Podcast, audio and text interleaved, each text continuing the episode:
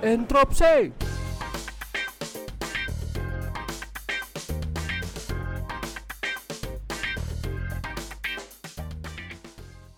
Selamat datang di podcast Interupsi kembali bersama saya Ginadi Teknik Mesin 2009.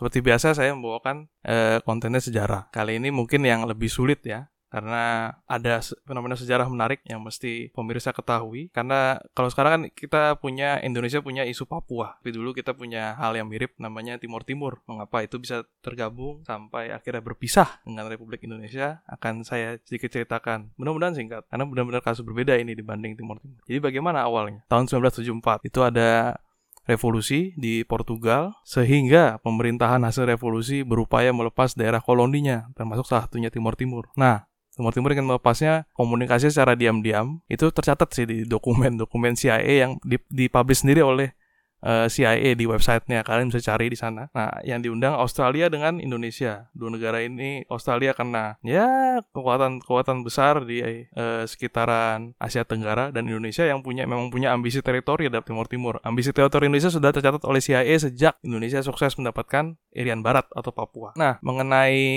dari uh, revolusi Portugalnya tidak akan diceritakan tidak akan diceritakan, tapi gagal revolusi Portugal tahun 74 itu 1975 daerah-daerah koloninya mulai uh, ingin lepas juga, ingin merdeka di Timur Timur. Faksi yang paling besar, dua faksi yang paling besar di Timur Timur ada faksi namanya UDT dan Fretilin. UDT ideologinya sentris, uh, Fretilin ideologinya kiri, bahkan cenderung banyak komunisnya.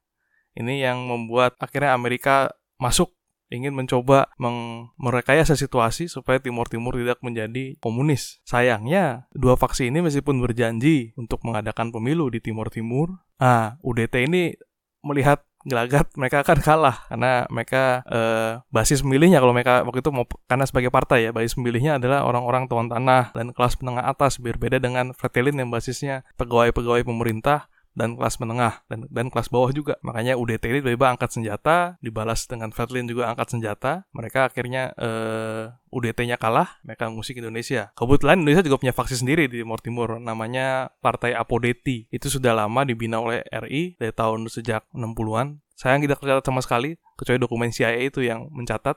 Faksi itu kecil sekali karena faksi ini, Apodeti ini memperjuangkan integrasi Timur Timur ke Indonesia dan ternyata tidak disambut baik, disambut baik oleh masyarakat Timur Timur sendiri. Nah, UDT-nya ngungsi ke RI tahun 1975 awal. Dari situ RI melihat peluang. Oh, ternyata ada keributan. Ini bisa dimanfaatkan untuk uh, pihak RI untuk masuk menertibkan Timur Timur. Jadi kalau karena RI menganut bebas aktif ya, tidak bisa RI bilang e, untuk menghalau komunisme masuk ke wilayah RI maka RI mencaplok Timur Timur padahal kan bisa aja membuat e, perjanjian dengan negara Timur Timur jika negara Timur Timur ada pemerintahannya. Tapi kalau alasannya menertibkan situasi di sana ini mungkin. Ini sangat mungkin. Sayang sekali waktu RI mau aneksasi itu tahun Desember 75 ya resminya belum ada resolusi PBB-nya. Sementara operasi-operasinya sudah dimulai secara diam-diam, tentara RI masuk dari sekitar Agustus September 1975 sudah ada. Tapi uh, yang dikerahkan bukan tentara reguler. Yang reguler baru Desember 1975 penerjunan di Dili dan Baucau. Itu operasi militer TNI dalam konteksnya perang konvensional paling besar itu dua operasi itu. Penerjunan Dili, penerjunan di Baucau. Di Baucau, kota Baucau. Itu aja sih kalau yang dari intro perangnya. Tarik ulur tarik ulurnya Portugal dengan RI dan segala macam sampai akhirnya PBB keluarin resolusi Desember 1975 ya, yakni uh, mengutuk les mengutuk aneksasi RI ke tim-tim tapi juga mengutuk juga Portugal melepaskan tanggung jawab keamanan di tim-tim sehingga tim-tim uh, pecah perang sipil. Ya sebenarnya mengutuk Portugal dari lama. Dari 1974 itu Portugal udah lepas tangan membiarkan perang sipil di sana terjadi. RI datang untuk menertibkan dan ternyata tertib juga sih menjadi dua faksi. Ada yang pro RI, ada yang anti RI. Anti RI-nya Fretilin yang sisanya jadi terpaksa jadi pro RI. Nah, eh, yang anti RI ya, mereka bikin lagi namanya Valintil, jadi pengembangan dari Fretelin. Komandan yang paling terkenal ya Sanana Gusmao. Nanti kita ketemu lagi pada saat Timur Timur Timur Timur mau lepas Indonesia kita ketemu lagi dengan Sanana Gusmao. Nah, resolusi PBB muncul lagi di April 1976, yakni menghendaki PBB menghendaki orang Timur Timur eh, menentukan sikapnya sendiri apakah eh, tetap jadi bagian dari Portugal, bagian dari RI atau negara sendiri. Nah, RI sendiri eh, tahun 76 yang sudah mencaplok Timur Timur Timur ya. Kalau bisa bilang mencaplok atau menjadikan Timur Timur wilayahnya akhirnya membentuk provinsi Timur Timur lewat suatu undang-undang. Itu undang-undang itu diperkuat juga dengan ketetapan MPR. Ini salah satu hal yang e, nanti ada masalah di kemudian hari. Nah, RI menumpas valintil-valintil di sana, perang yang perang perangnya lama, cukup lama, menghabiskan banyak biaya dan nyawa orang Timur Timur sendiri ya kalau dipikir-pikir. Tapi kan memang waktu itu Indonesia berpendirian Timur Timur sudah menjadi wilayah hukum RI banyak negara yang uh, sepakat dengan posisi Indonesia ada juga yang tidak, tapi kebanyakan sekutu-sekutu Indonesia yang dari barat mendukung. Australia pun mendukung. Timur Timur menjadi wilayah Republik Indonesia. Begitu Habibie naik menjadi presiden RI, tiba-tiba sikap Aus Australia berubah. Australia tidak lagi menyebut Timur Timur sebagai provinsi Republik Indonesia. Nah, ini situasinya berkembang. Habibie tiba-tiba Habibie waktu itu sikapnya adalah mendengar Perdana Menteri Australia hari itu bilang, e, Timur Timur bukan wilayah RI, Habibie pun akhirnya menantang. Ya sudah, kalau gitu Timur Timur akan mengadakan referendum di bawah supervisi PBB supaya kebanyakan jelas apakah ref, er, uh, Timur Timur ingin jadi bagian di wilayah RI atau bukan. Sebenarnya itu isi referendumnya ya, bergabung ke RI atau tidak bergabung ke RI. Karena resolusi PBB yang ada adalah e, terakhir ya, Timor Timur menentukan sikapnya sendiri. Karena Portugal dianggap lepas tangan, RI yang sekarang men, e, melaksanakan tanggung jawab keamanan di sana, jadinya e, pilihan buat orang tim-tim adalah ikut RI atau e, tidak ikut RI. Nah, RI dan Portugal buat perjanjian sehingga tanggung jawab semuanya ke RI, PBB mengirim misi ke sana UNAMED namanya, sekitar bulan Juni 99. Referendum dijadwalkan bulan Agustus 99. Itu pun berkali-kali diundur ya, karena banyak, ternyata jadi banyak konflik bersenjata begitu gilang referendum. Karena yang pro RI dan yang Valintil itu, mereka Valintil bikin koalisi politik namanya CNRT. Sementara yang pro RI ya udah pro integrasi, ada sih uh, dihitung pemerintah Indonesia terlibat gitu ya tapi uh, di bawah tangan semua pemerintah RI dan tentaranya terlibat untuk uh, di kubu yang pro RI mempengaruhi masyarakat Timur Timur atau masyarakat Timur Timur sih sebagian ada yang memang ingin bergabung ke uh, Indonesia. Karena kalau dilihat secara uh, lihat secara etnolinguistik Timor bagian barat itu memakai bahasa Tetum Timor bagian timur Timur Timur. Uh, sebagian yang berbahasa dengan Timor bagian barat bahasanya bahasanya Tetum memang. Lalu banyak juga bahasa-bahasa lain di uh, Timur Timur sendiri. Seperti ada rumpun bahasa yang menyerupai bahasa Papua, ada juga yang rumpun bahasa yang lebih kecil-kecil bahasa Maubere atau apa gitu saya lupa. Nah, itu pun udah terfaksi-faksi banyak suku ya. Kebetulan suku-suku yang atau klan yang banyak mendukung RI kebanyakan di daerah Timur Timur yang bagian barat, seperti di kota Suai paling paling ramai di bagi, timur timur bagian itu kota Suai. Tengah yang ramai namanya Dili. Timur timur yang eh, bagian timur ramainya di eh, kota Baucau. Nah lompat ke hasil referendum. Ternyata meskipun sudah ada eh, milisi-milisi pro RI, kontak tembak berkali-kali, dengan milisi yang pro kemerdekaan tim-tim ya. Karena ini faksinya besar, RI juga ngebantu di sana, keterlibatan tentara dibilang ada nggak ada tentara RI untuk menggerakkan milisi itu tentara RI sering bilang pasti tidak mau ya tidak mau diangkut pokoknya milisi-milisi itu mereka selalu bilang itu kan masyarakat sendiri bukan pemerintah RI yang ini tapi masalahnya RI juga hari itu kan kondisinya adalah megang tanggung jawab keamanan referendum atas referendum tiga perempatnya mendukung uh, tim-tim merdeka dari RI berarti kan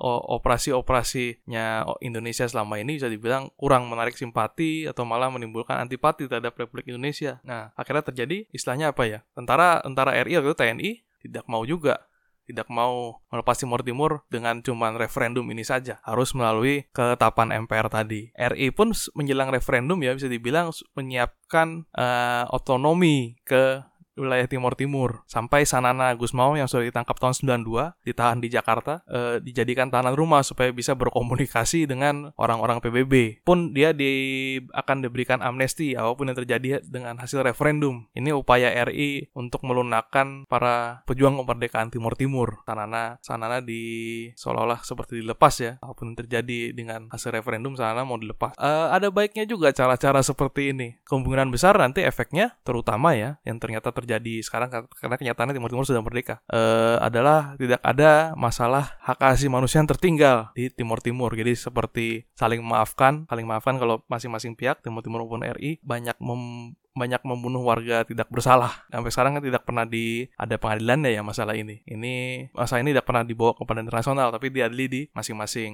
uh, negara. Tidak sampai isu internasional. Uh, ke kekalahan untuk para aktivis HAM, tapi kemenangan untuk pihak RI terutama. Karena tidak di tidak dikorek-korek masalah itu. Nah, TNI tadi balik lagi ya. TNI tadi pengen tap MPR, masalahnya kan eh, tap MPR baru ada pada saat sidang umum eh sidang istimewa MPR 99. Nah, pada saat Habibie itu Habibie akhirnya lengser terpilih Gus Dur ya. Tap MPR baru bisa tahun Oktober 99. Sementara waktu itu situasinya Agustus 99 sudah keluar hasil referendum. September itu ngapain? Ya konflik bersenjata lagi, makin besar juga. Apalagi ditambah dengan arus mengungsi. Warga tim-tim yang pro RI mengungsi ke uh, perbatasan NTT. Ini kan jadi masalah lagi ya buat eh, RI dengan eh, PBB. Waktu itu PBB akhirnya buat resolusi lagi untuk mengirim pasukan perdamaian. Yang merespon resolusi PBB adalah Austral Australia. Nah, Australia punya kebijakan tim-tim bukan provinsi RI lagi kan. Jadi mereka terus mereka juga yang paling dekat, mereka yang bisa nyumbang tentara juga paling cepat dan paling besar ke sana. Terfet namanya nama tentaranya. Itu mereka terkirim 9 uh, eh, September 99.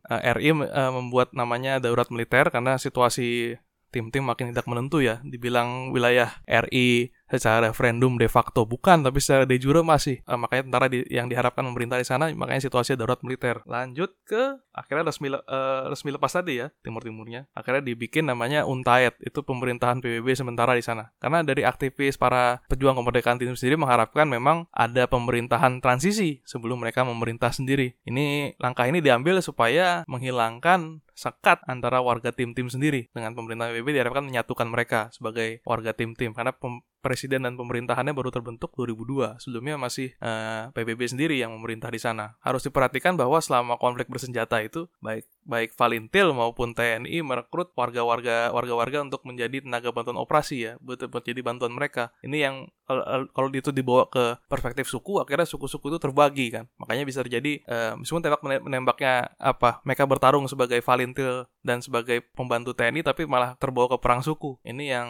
sulit dipulihkan sehingga ada sehingga kontribusi PBB saat diharapkan untuk pemerintahan sementara ini itu sebenarnya poin utama di situ. Nah berikutnya masalah finansial ini nggak pernah terbahas dan emang dihindari karena gini kalau dianggap benar-benar Timur Timur masih mewarisi utang RI artinya RI seperti bilang ke negara baru itu, oh itu kan negara baru, jadi tanggung jawabnya, sebagian tanggung jawab kami akan dialihkan ke mereka. Misalkan RI waktu itu pendiriannya bisa dibilang secara de facto ya, eh, secara ruhnya, ruhnya perusahaan RI adalah tentu pengen itu tetap wilayahnya RI, tapi kan faktanya referendum tidak memungkinkan. Ini yang belum terpikir, mungkin kemudian belum terpikirkan oleh pihak Indonesia, bagaimana masalah finansial, tapi juga bisa dipandang cara yang lain. Kalau misalnya hari itu Timur Timur beneran lepas, lalu mau eh, Timur Timur apa diharapkan mewarisi sebagian utang RI, pinjaman IMF karena pinjaman IMF waktu itu ya karena RI waktu itu uh, diantam Krismon Krismon Moneter tentu bisa saja jadi alasan dunia internasional untuk uh, via IMF untuk mengurangi pinjaman ke RI RI RI waktu itu kan butuh juga pinjaman dari luar negeri waktu itu porak-poranda gara-gara krisis moneter ya. Makanya wajar jika uh, Timur Timur dijadikan ya udahlah utang Timur utang RI kita kita waris ke sana, kita waris ke Timur Timur. Ini berbeda dengan saat Belanda uh, istilahnya Belanda melepas RI ya itu RI mewarisi utangnya Belanda. Ini karena situasi politik yang saya yang sudah saya jelaskan di episode 7 interupsi. Di sana ada penjelasan lebih detailnya kenapa tidak uh, diwariskan ke utang Belanda eh kenapa utang Belanda diwariskan ke pihak RI. Itu ada di sana. Silahkan simak podcast saya episode 7. Lanjut ke apa perbedaannya dengan kasusnya Irian Barat atau Papua. Jadi kalau lihat Irian Barat atau Papua itu kan uh, ada namanya perjanjian New York antara pihak RI dan pihak Belanda yang jadi brokernya karena dari namanya New York ya berarti kan brokernya Amerika Serikat. Ini upaya Amerika Serikat untuk uh, mengajak Soekarno dan Republik Indonesia agar tidak makin condong ke Soviet meskipun ya gagal juga uh, agak gagal juga ya. Tapi kalau dari perspektif uh, menjaga Indonesia tetap netral, nggak blok barat nggak blok timur itu berhasil sih. Yaitu ya akhirnya diputuskan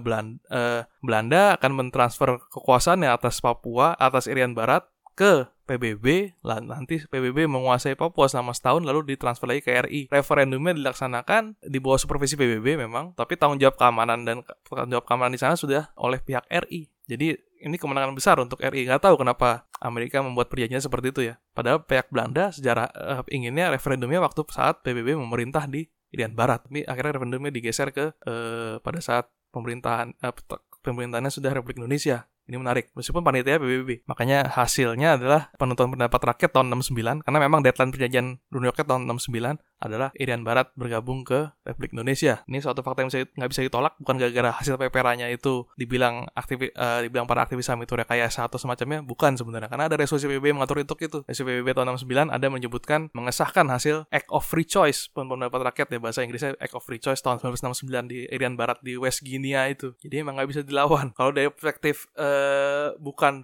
kita berpikir sebagai tentara atau bukan kita kita kita nggak berpikir sebagai tentara nih. Republik Indonesia seperti dapat durian runtuh atau kebagian tanggung jawab akhirnya harus uh, memegang Papua. Kira begitulah kenapa isu Papua ini sulit untuk diselesaikan ya. Karena RI kebagian tanggung jawab di Papua, eh, dunia internasional juga bisa dibilang lewat PBB ya masih mendukung uh, Papua yang jadi wilayah RI. Jadi harus kalau dipikir-pikir untuk ya bagi pendengar yang ingin Papua merdeka, kalau ada ya yang ingin di Papua merdeka, itu kan sikap masing-masing. Ya. Maka kalau ada ingin ya berarti harus didukung dunia internasional selain di, uh, selain juga melawan pemerintah RI. Sayangnya kami diinterupsi tidak menganjurkan melawan pemerintah. Jadi silakan selesaikan dokumen internasional, itu, internasional tersebut ya. Nah, saya sudah kayaknya sudah panjang lebar mengutarakan uh, sejarah kenapa tim-tim bisa bergabung dan akhirnya lepas juga. Ya, terima kasih sudah mendengarkan podcast Timur Timur hari ini. Sampai jumpa di episode episode berikutnya.